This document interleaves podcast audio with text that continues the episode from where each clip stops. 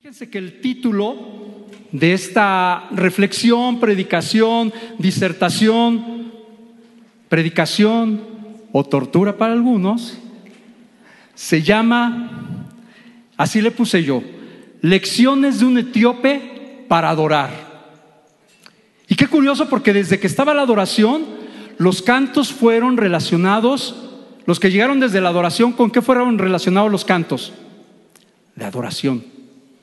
Pasó nuestro querido hermano Charlie, que yo le digo Pastor Charlie, ¿y qué fue lo que nos leyó? Adoración. Y el tema de hoy, la reflexión que traigo el día de hoy, que Dios puso en mi corazón, por supuesto, yo estoy convencido de ello, que el Espíritu Santo por ahí nos guió, se llama, bueno, es que el tema es un poco largo, lecciones de un etíope para adorar. Yo estaba pensando en un tema o un título más corto, pero me acordé, bueno, si Gabriel García Márquez le puso a una de esas novelas la triste y desalmada historia de la Cándida Herendir y de su abuela desalmada, ¿cuántos han leído esa? No se la recomiendo, digo, como cultura está bien, pero está bien triste. Dije, si este Gabriel García Márquez le puso un título tan grande, bueno, pues ¿por qué no me voy a animar a ponerle este título? Vamos al libro de los hechos.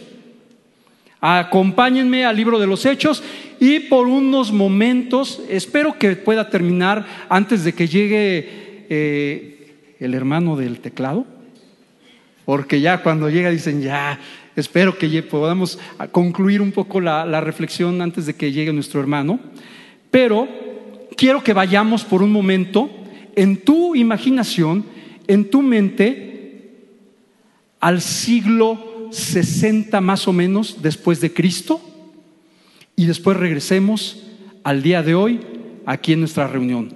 Y por supuesto también los hermanos que están viéndonos del otro lado de la pantalla, también quiero que de alguna manera, si se puede hacer ese ejercicio, si es que no estás ocupado en otras cosas, porque a veces estando del otro lado, la mayoría pasamos una experiencia en pandemia que se llamó ser multitask. Así nos dijo Sammy una vez, estás escuchando la predicación, pero estás dándole aquí a la lavada del plato y estás dándole al hijo de comer y después vienes para acá y de repente estás viendo qué dice la novela, que ya... Y no, no, no, no. Si tú estás concentrado el día de hoy en esta reflexión, también quiero que de alguna manera nos acompañes en este viaje que vamos a hacer al siglo 60 después de Cristo y al día de hoy aunque estás ahí, y espero que estés también tranquilo, no te estés levantando, porque ¿cómo estamos el día de hoy? Tranquilos y atentos, ¿verdad?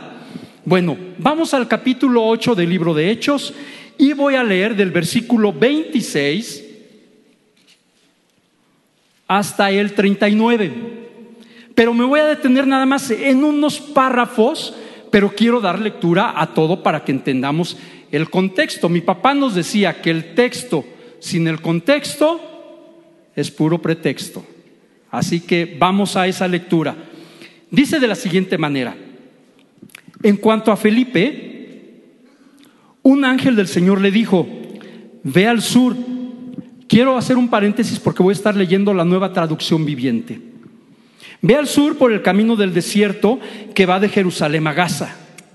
Entonces, él, o sea, Felipe, emprendió su viaje y se encontró con el tesorero de Etiopía, un eunuco de mucha autoridad, bajo el mando de Candace, la reina de Etiopía. El eunuco, ¿qué creen? Había ido a Jerusalén para adorar. Y ahora resulta que venía de regreso, sentado en su carruaje. Él no nada más venía sentado, sino también venía leyendo en voz alta el libro del profeta Isaías. El Espíritu Santo le dijo a Felipe, acércate y camina junto al carruaje. Bueno, yo lo estoy haciendo como susurro, a lo mejor le gritó, ¿verdad? Acércate y, ay, me acerco, pero eso fue lo que le dijo el Espíritu Santo a Felipe. Acércate y camina junto al carruaje. Felipe se acercó como corriendo, dice esta traducción, y oyó que el hombre, o sea, el etíope, leía el profeta Isaías. Y Felipe le preguntó, ¿entiendes lo que estás leyendo? Y el hombre le contestó, es como cuando nos encontramos y me dice y le dijo y le dije, y total que me dijo y le dije, se han escuchado esas pláticas, ¿verdad? Y que le dije y que me dijo, algo así más o menos sucedió. Entonces el hombre le contestó, ¿y cómo puedo entenderlo a menos que alguien me lo explique? Y le rogó a Felipe, el eunuco, que se subiera al carruaje y se sentara junto a él. El pasaje de la escritura que leía era el siguiente. Hace poco acaba de pasar el tema de la resurrección. Y seguramente este versículo lo, escuchamos o lo, leímos por ahí. Dice, lo que iba leyendo el eunuco, como oveja fue llevado al matadero y como cordero en silencio ante sus trasquiladores. No abrió su boca, fue humillado y no le hicieron justicia. ¿Quién puede hablar de sus descendientes? Pues su vida fue quitada de la tierra. El eunuco le preguntó a Felipe, Dime, ¿hablaba el profeta acerca de sí mismo? O sea, Isaías hablaba de, él mismo, de Isaías, o de alguien más. Entonces, comenzando con esa misma porción de la escritura, Felipe le habló de la buena noticia de Jesús. Mientras iban juntos, llegaron a un lugar donde había agua y el eunuco dijo, mira, allí hay agua. ¿Qué impide que yo sea bautizado? Ordenó que se detuviera el carruaje, descendieron al agua y Felipe lo bautizó. Cuando salieron del agua, el Espíritu del Señor arrebató a Felipe. En esto vamos a estar meditando en esta tarde. Etiopía. ¿Cuántos sabemos dónde queda Etiopía? Ahora sí es examen. Levanten la mano sin pena, sin gloria o con gloria. ¿Cuántos saben dónde está Etiopía? En poquitos. Bueno, vamos a tener una clase de geografía. ¿Cuántos saben dónde está Sudán del Norte? Ah, ahora resulta que más saben dónde está Sudán que Etiopía. Bueno, Señor, tienes un equipo muy inteligente. Gloria a Dios. Resulta que me di a la tarea de investigar, sobre todo en esta parte, en el versículo, vamos a ir al versículo 27, porque dice, aquí empieza esta historia. El eunuco había ido a Jerusalén a adorar. ¿Dónde vivía este eunuco? Dice que de Etiopía. Bueno, este eunuco había ido o había puesto en su, en su corazón y en su mente una cosa. Él iba a ir a adorar. Él iba a ir a Jerusalén a adorar. Y es muy diferente viajar para adorar a viajar para sentarse cuando llegas al lugar a ver cómo se adora. Y esto nos deja ver también un poco de lo que es la vida del ser humano y a veces la vida de la iglesia. Porque en la iglesia, y nosotros como seres humanos, si me incluyo, hay veces que vamos a qué? A adorar. Pero hay veces que vamos a sentarnos para ver cómo adoran. Y este etíope fue adorar. Y qué bonito, hasta iba todo bien. ¿Y por qué les pregunté de Sudán del Norte? Resulta que hay Sudán del Sur.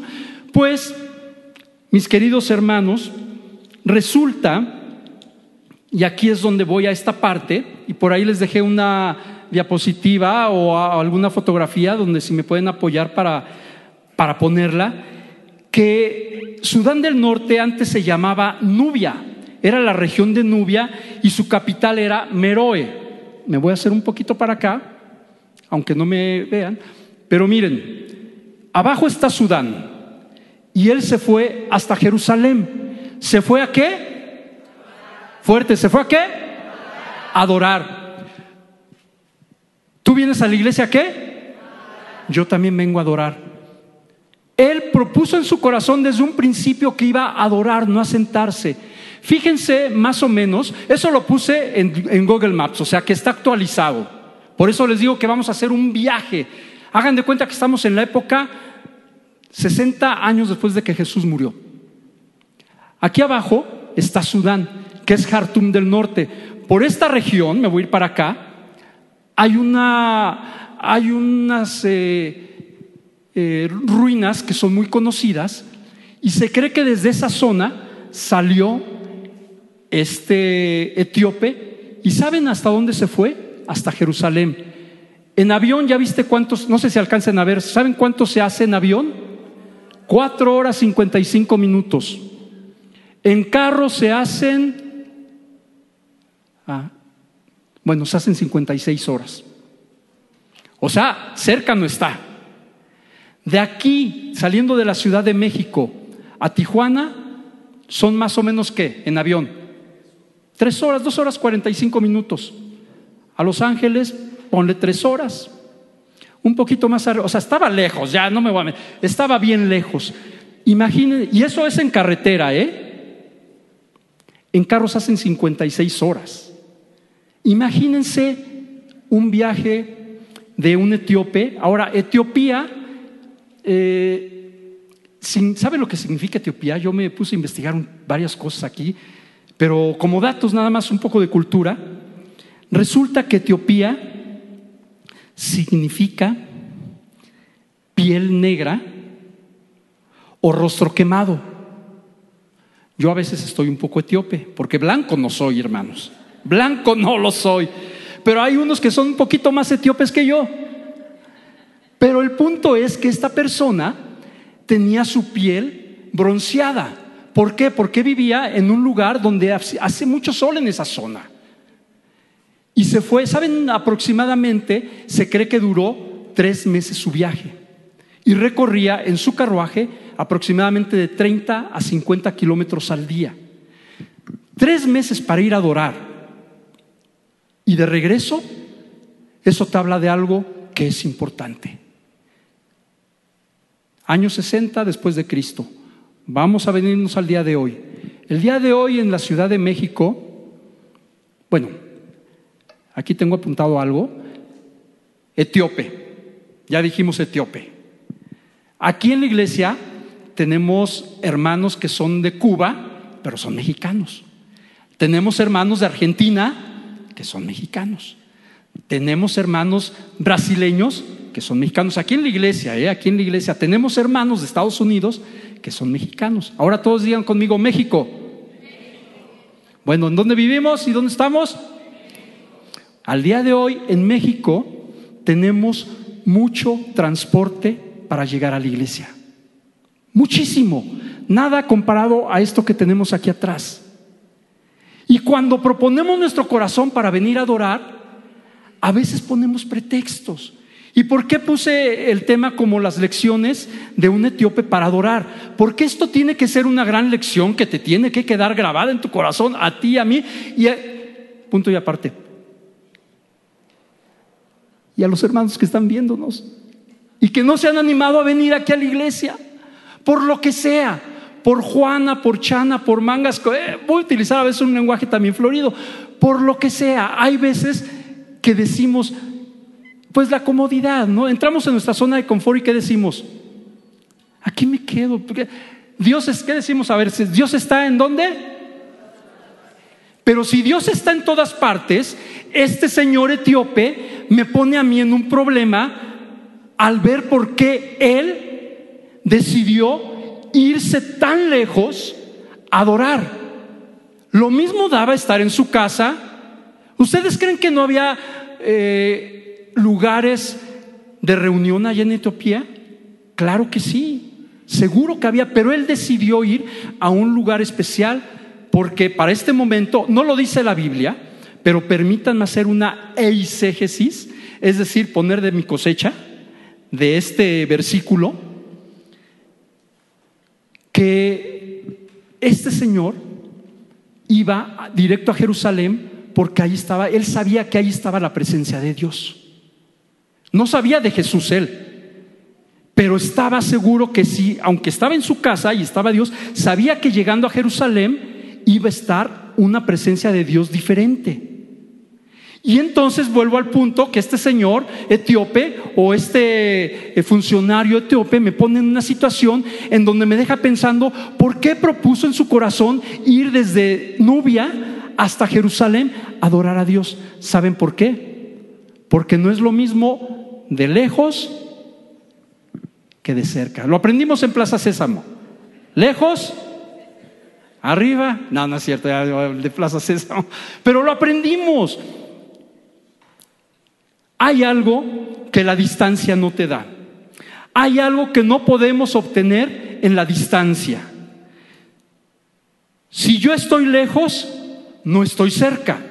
Mis conclusiones bien profundas, ¿verdad?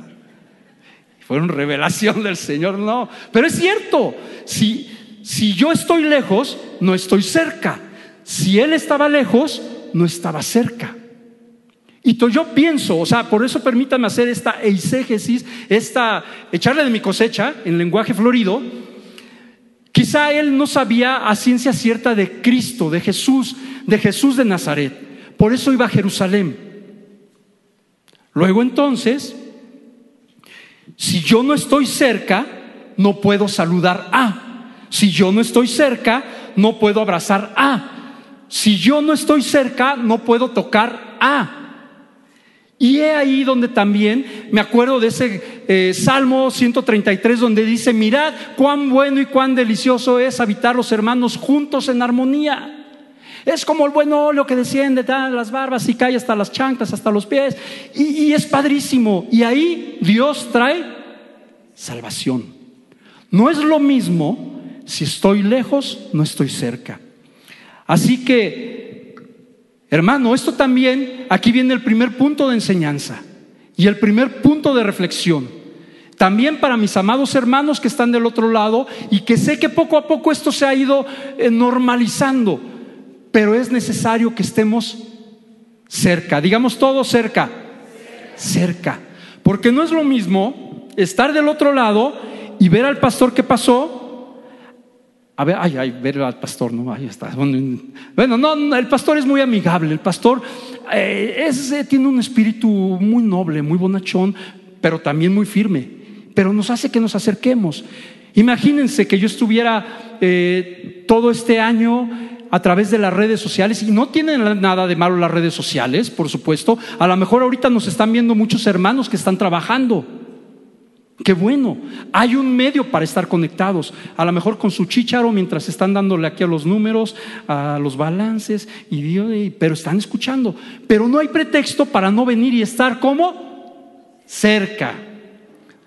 Si les decía el ejemplo, si yo estoy en mi casa y veo a Chucho, que es con uno de los hermanos que tengo más confianza, o al hermano Paco, o, a quién más es muy conocido aquí entre todos, Toño y Miriam que están en la cafetería, o a los muchachos de multimedia, o a Cintia, o a Esteban, y puedo decir muchos nombres, y ya nada más los veo desde ahí, desde lejos, no puedo llegar y darle un buen abrazo y verlo a los ojos y decirle qué gusto me da verte.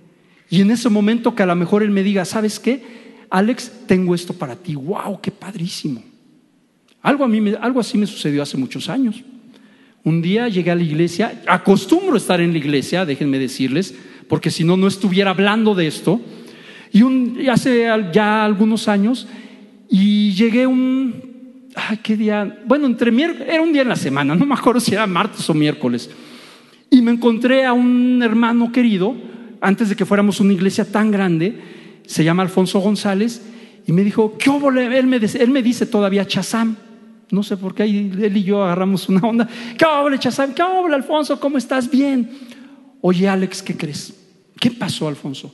Fíjate que tengo un puesto eh, de, de mucho. Hagan de cuenta como el eunuco, casi, casi bueno, no estaba al frente de todos los tesoros del reino, ¿verdad? De aquí del presidente, pero tenía un puesto muy importante y me dijo, ¿sabes qué? Necesito a alguien de mucha confianza y más un cristiano porque al parecer hay cosas que no están correctas. Quiero que me ayudes. Claro, claro que sí. Mañana puedes ir a dejar tu currícula, mañana voy y de ahí me llevo a otro lado. Y, y no nada más eso, sino que pudo haber eh, un, cuidado de mi parte, por supuesto que de Dios, de mi parte hacia Alfonso y de Alfonso hacia su jefe, que era un senador y que estaba a cargo de una secretaría de economía también, después de que estuvo de senador, lo mandaron a una secretaría de economía. Ese era el jefe de Alfonso, ahora pastor en Playa del Carmen. ¿Qué hubiera pasado si hubiéramos estado al día de hoy aquí en este momento y nada más lo hubiera visto por este por este por por, por por, por, YouTube o por las redes. A lo mejor entonces se hubiera acercado a Chucho o a Carlos o a Carlos allá atrás y entonces le hubiera dicho, ¿sabes qué? Esto tengo para ti y se hubiera llevado la bendición. Por eso es tan importante estar en la casa de Dios para adorar. Así que, pues bueno, algunos hermanos podemos escuchar que nos dicen, yo no estoy ahí, pero estoy en qué? Eso es ocultismo, ¿eh? Eso es ocultismo. Imagínense, imagínense, porque hoy no vino Luis, el Che, nuestro querido hermano de Argentina, que toca el teclado igual que Itan.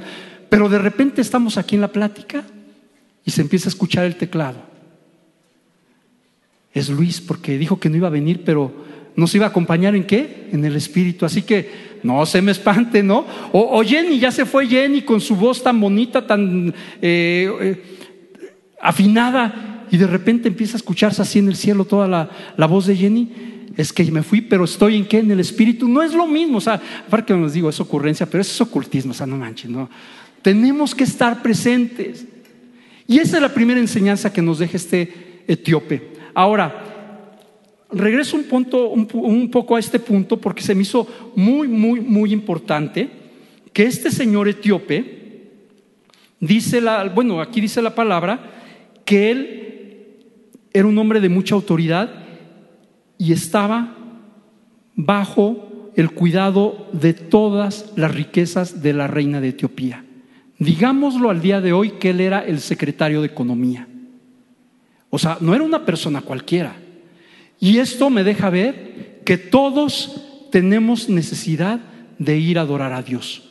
No importa si tú eres un gerente, o tú eres empresario, o tú eres un plomero, o tú eres un estudiante, la profesión o el estudio que tengas no nos hace ni más ni menos. Hay una necesidad en el ser humano para ir y adorar. Y este señor sabía que tenía que ir a adorar y lo dispuso en su corazón. Y yo he escuchado a muchas personas que dicen, ¿por qué tengo que ir a la iglesia? Que la iglesia venga a mí. Pero no, hay una necesidad. Este señor nos deja de veras una, una lección muy grande. Este primer punto lo concluyo con lo siguiente. Hace muchos años había cinco jóvenes tendrían como 20 años. Y en ese entonces se estaba moviendo eh, algo diferente en las iglesias acerca de la alabanza. Porque antes era con órgano. ¿Cuántos llegaron, ¿Cuántos llegaron a, las iglesias con órgano? Eh, pues algunos. ¿Y cómo eran los cantos? Tran, tran, soy la triste oveja. Ay, así eran los cantos que salió del redil. Ay, tengo Dios ahí. Y no está mal, o sea, Dios ha ido revelando poco a poco su gloria. Pero en ese entonces estos jóvenes estaban ávidos de, de adorar a Dios, de buscar a Dios. Y hubo un congreso en la ciudad de Guadalajara y estos jóvenes de 20 años aproximadamente en realidad no tenían mucho, en ese entonces les estoy hablando hace aproximadamente 35 años, 30, 35 años, 30 años por ahí así. Y consiguieron un carro prestado, porque no tenían vehículo. Eran otros tiempos, así decían los abuelos. Ahora yo se los digo, mijitos. Consiguieron un Volkswagen achaparrado, súper bonito, que nada más podía correr 80 kilómetros por hora en plano, imagínense en su vida. Y se subieron esos cinco jóvenes.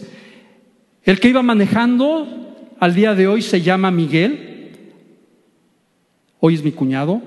Antes ni en ese momento ni siquiera sabía que tenía una hermana. Pero bueno, no, no es cierto.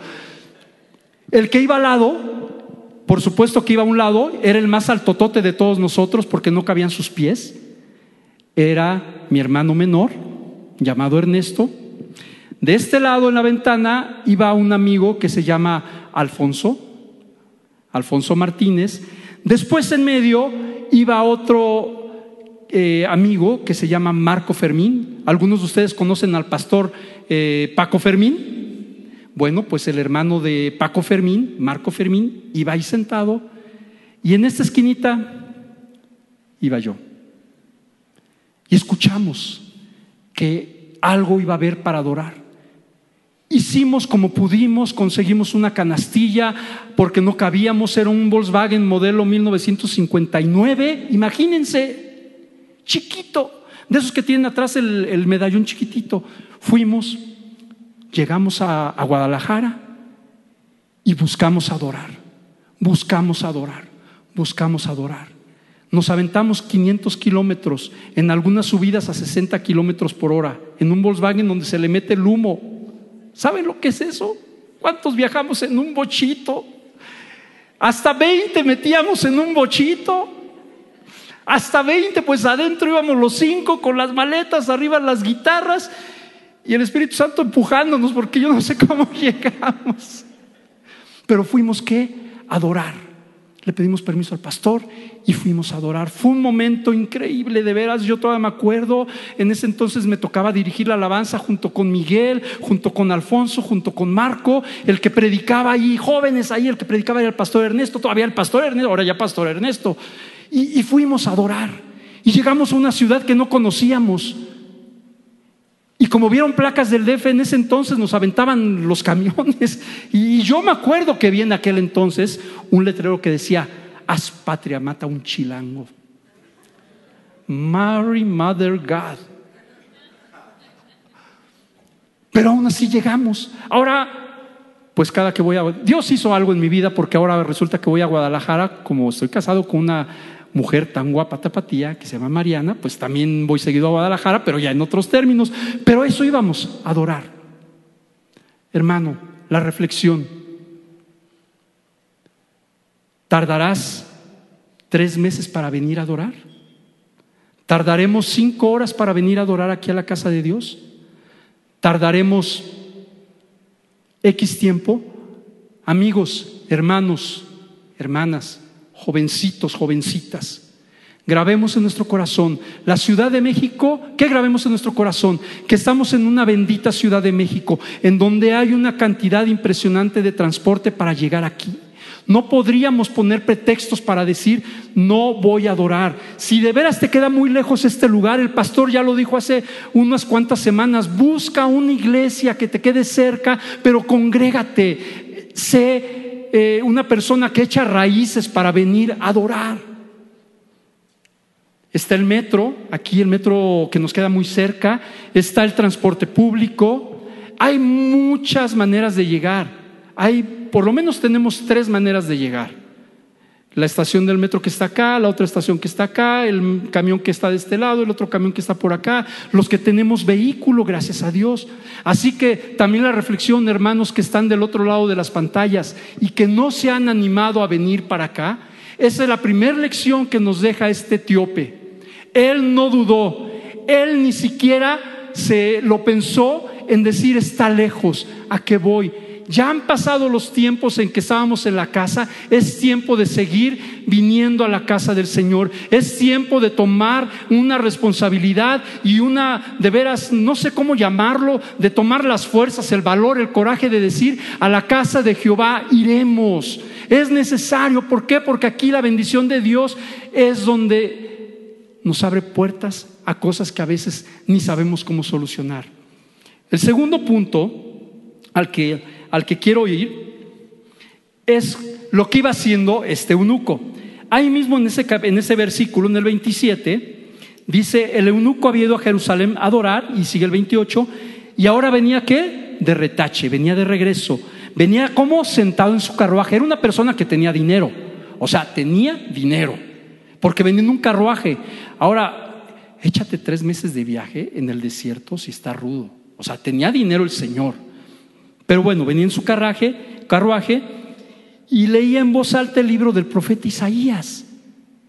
Leía en voz alta. O sea, él venía aprendiendo de las cosas de la, de la palabra. Nosotros tenemos al día de hoy esto que se llama Biblia. Los que ya pasaron alguno de sus cursos de escuela de liderazgo, supimos que esta es una palabra griega y significa biblos, una palabra griega que es biblos. Y bien, gracias Chava, conjunto de libros. Nosotros tenemos este conjunto de libros que es la palabra de Dios. Este eunuco únicamente venía leyendo Isaías. Y ándale, yo no sé, ahora sí también voy a hacer una otra eisegesis. Yo no sé si este eunuco, su rollo o su libro de Isaías, lo compró en Nubia o en Jerusalén lo compró. Y eso me deja ver que a lo mejor el merchandise también estaba en Jerusalén. O sea, los souvenirs, el merchandise, los souvenirs. Y entre esos souvenirs son las cosas que se compran en las tiendas. Probablemente compró el libro de Isaías. Yo quiero pensar que en Jerusalén lo compró. Yo, yo Alejandro. Porque lo venía leyendo. Pero venía leyendo un tema que no entendía. ¿A cuántos cuando llegamos a las cosas de Dios y empezamos a leer la Biblia, no entendimos a veces ni J, ni X, ni W, nanain, como dicen nanain, nada. A mí me pasó, claro que a mí me pasó. Y a lo mejor alguno al día de hoy está así, pues yo soy Apocalipsis, hermano, no, ¿qué es eso? De Daniel. Daniel es mi sobrino. No, no es cierto. El libro de Daniel. Y así le pasó a este eunuco. Fíjense lo que dice la palabra. Lo venía leyendo en voz alta y el 29 dice, el Espíritu Santo le dijo a Felipe, acércate, camina junto al carruaje. Felipe se acercó corriendo y oyó que el hombre leía al profeta Isaías y le preguntó, ¿entiendes lo que estás leyendo? El hombre le contestó, ¿y cómo puedo entenderlo si no hay nadie que me lo explique? ¿Y saben qué iba leyendo? regresémonos al año 60 después de Cristo. Bueno, muchos no sabían, o quizá él no sabía de Jesús, pienso yo. Lo que iba leyendo es el pasaje, como oveja fue llevado al matadero y como cordero en silencio, ta, ta, ta, ta, ta, ta. Nosotros al día de hoy lo podemos leer y entendemos que es Jesús. Ah, qué fácil, cómo no entendía nada este eunuco puesto tan importante y tan burrito. No, o sea, era otro, momento, otra etapa, otro, otro tiempo. Pero ¿saben qué? Este señor, este señor, yo no sé si compró su rollo de Isaías, si era barato o si era muy caro, si tenía joyas o tenía piedras preciosas incrustadas, o si nada más era de pielecita de borrego, no sé cómo era su rollo, pero ¿saben qué? Él sabía que tenía que leer aunque no lo entendiera. Lo que sí está mal es no querer leer. Así que, amigo, hermano, tenemos que leer la Biblia. La entiendas o no la entiendas, tenemos que leer. Lo que sí está mal es no querer leer. Y vuelvo a esta historia.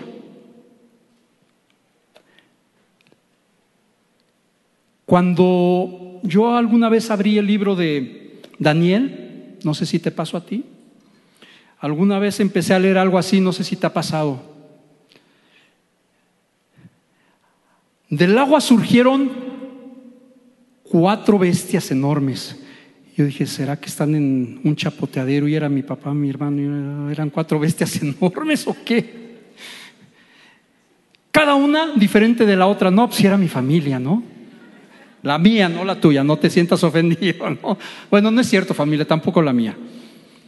La primera bestia era como un león con alas de águila. Sácale punta tú. Mientras yo observaba, fueron arrancadas las alas. Luego vi una segunda bestia, el tío Fernando ha de haber sido. Una bestia que parecía un oso. Y empiezas a leer y no entiendes. ¿No entiendes qué? Nada. Así es una parte del libro de Daniel. Hace algún tiempo, el pastor Ernesto dio un estudio del libro de Daniel. Yo no sé si algunos estuvieron en ese estudio, te lo recomiendo, debe de estar grabado en las redes, escúchalo. Qué preciosidad. Yo me sentí el eunuco sentadito escuchando al pastor, hagan cuenta Felipe, wow, y eso que tengo ya años en el Evangelio y decía, sí es cierto, ya me acordaba, wow, wow. Eso es lo que pasa cuando te atreves a leer aunque no entiendas. Va a llegar un momento en que Dios va a poner un Felipe en tu vida y te va a explicar. Va a llegar el momento en que Dios va a hablar a tu corazón de alguna manera. O a lo mejor tú eres el Felipe que tienes que llegar a explicarle a alguien. Y a mí me apasiona ver a los maestros, ver a Charlie, ver a Esteban, ver a tantos más, a Iskra, a otros más que están dando las clases aquí, porque tenemos escuela de liderazgo. Cosa que si estás del otro lado, no puedes estar presente y hacerlo o escucharlo. Y ellos nos explican de la palabra. Y eso es una preciosidad, porque cada vez nuestros oídos espirituales se van haciendo. Yo por eso mis orejas han crecido más. Ahora soy orejandro, ya no soy Alejandro. Eso es por la edad, no crean que. Pero, pero es cierto eso. Así que hermanos, ese es el segundo punto. En el primero me quise detener y voy al último punto. Ahora, hermano, el último punto y con el cual voy a ir aterrizando esto antes de que llegue el espíritu o Itan, cualquiera de los dos, ¿no? Si es el espíritu lo reprendemos, ya dijimos, es ocultismo, nada de qué. Y entonces, resulta que regresó otra vez al libro de Hechos y después de que le, dijo, ¿cómo puedo entenderlo si nadie me lo explica? Entonces Felipe, ah, antes, antes, perdón, dijo, ¿cómo puedo entenderlo a menos que alguien me explique? Y le rogó, el eunuco le rogó a Felipe que subiera al carruaje y se sentara junto a él. Todos los que estamos aquí, algún momento en nuestra vida, quiero decir que esto también me deja una enseñanza muy bonita y se las quiero compartir. Ten cuidado, tengamos cuidado a quién vamos a subir en nuestro carruaje. Todos de alguna manera tenemos un viaje en la vida, un viaje que a veces, perdón que les dé la espalda, que a veces nos hace mirar para allá, que a veces nos hace mirar para acá, que a veces me hace mirar para acá, pero en el carruaje de nuestra vida casi siempre va a haber alguien. ¿A quién vas a subir? Este eunuco, por eso me fascina esta lección, que aunque no lo dice tal cual, pero la dejó implícita, nos dejó ver cosas importantes. En estos poquitos versículos, aunque yo leí todo el contexto, para que no hubiera pretexto, en estos versículos chiquitos, ¿a quién vas a subir aquí al lado? Tenemos que estar muy apercibidos, conscientes, tener el raciocinio de parte de Dios, sabiduría de parte de Dios, a quién vamos a decirle que se suba. Y hay decisiones importantes, por ejemplo, el matrimonio. ¿A quién voy a subir aquí? ¿O quién se va a subir aquí? Yo bendigo a Dios por mi esposa Mariana porque ha sido una bendición. Y yo en ese sentido, más bien, yo creo que ella fue la que me dejó a mí subirme en su carruaje. Ay, qué tierno. Bueno, no es cierto, lo digo en serio. Pero no nada más en eso. En tu decisión para tu carrera profesional. Tus amigos. ¿Qué amigos vas a subir a tu carruaje? Aquellos que te van a empezar a hablar y ya te van a decir, ¿sabes qué? Eso del Evangelio, nah, ni más, vámonos. Perdón que lo diga así, pero a mí una vez me lo dijeron en el trabajo, vámonos con mujeres, Alex. Hombre, estás chavo. Y de repente estaba yo en mi escritorio y llegaron unos amigos, cuates, pero los considero, los considero buenos cuates, eran buenos, buenas personas, pero no conocían de Dios. Y llegaron, vámonos con unas mujeres, total, que bla, bla, bla. Y de repente sale de atrás mi jefe. ¡Ey, ey, ey, ey, ey! Al así me decía, al Alex no me lo estén distrayendo de trabajar. Alejandro es cristiano y nada de que va a salir con mujeres porque él es fiel a su esposa. Yo me acuerdo que me paré y, me sonreí y les dije, no, o sea, ¿saben que soy cristiano? Yo no, pero los invito a la iglesia. No, no, no, ya sabrán, hombre, hasta se retorcieron como, se les, se les hizo la cara. ¿A quién vas a subir? Claro que les hablé, claro que estamos en el mundo. ¿Qué dice la Biblia? Estamos en el mundo, pero ¿qué? No somos del mundo. Otro que me, otra parte que me gusta de la palabra es que ellos se conviertan a ti y tú no a ellos. Lecciones de un etíope para adorar. Quizá al día de hoy, algunos nada más hemos venido para llegar y estar aquí. No está mal, no te estoy juzgando, pero sí te estoy diciendo que es necesario que vengamos a adorar. Probablemente hoy tengas que estar pensando en leer un poco más la Biblia, en amar más este libro, aunque no lo entiendas. Hay muchas cosas que sí se entienden, pero léelo. Dios quiera que tengamos amor por su palabra. Leerlo en la mañana, leerlo en la noche. Si no quieres leer la palabra, está el devocional. Está nuestro devocional, está re bueno el devocional. Hoy leímos acerca de los verdaderos adoradores en espíritu y en verdad. ¿No es verdad? Eh, sí es verdad, claro. Dios quiera que todos, y no nada más los que estemos aquí, sino del otro lado también, los que están escuchando, nos enamoremos de este libro. Y por último, que dejemos que nuestro primer acompañante en el carruaje de la vida sea Jesús. El que iba leyendo este etíope en su escritura, que murió pero resucitó. Quizá hoy alguno de los que están aquí, quizá, aún o aunque hayas venido por años a la iglesia o por días, o quizá hoy sea tu primer día, es buen momento para decir, Jesús, ¿por qué no te subes al carruaje de mi vida y me explicas lo que no entiendo? ¿Sabes qué? Mi vida está hecha un borlote. Ya la regué acá, cuyá, para acá, ya y te necesito. Pónganse de pie, amados hermanos. Pónganse de pie. Salgamos de la zona de confort.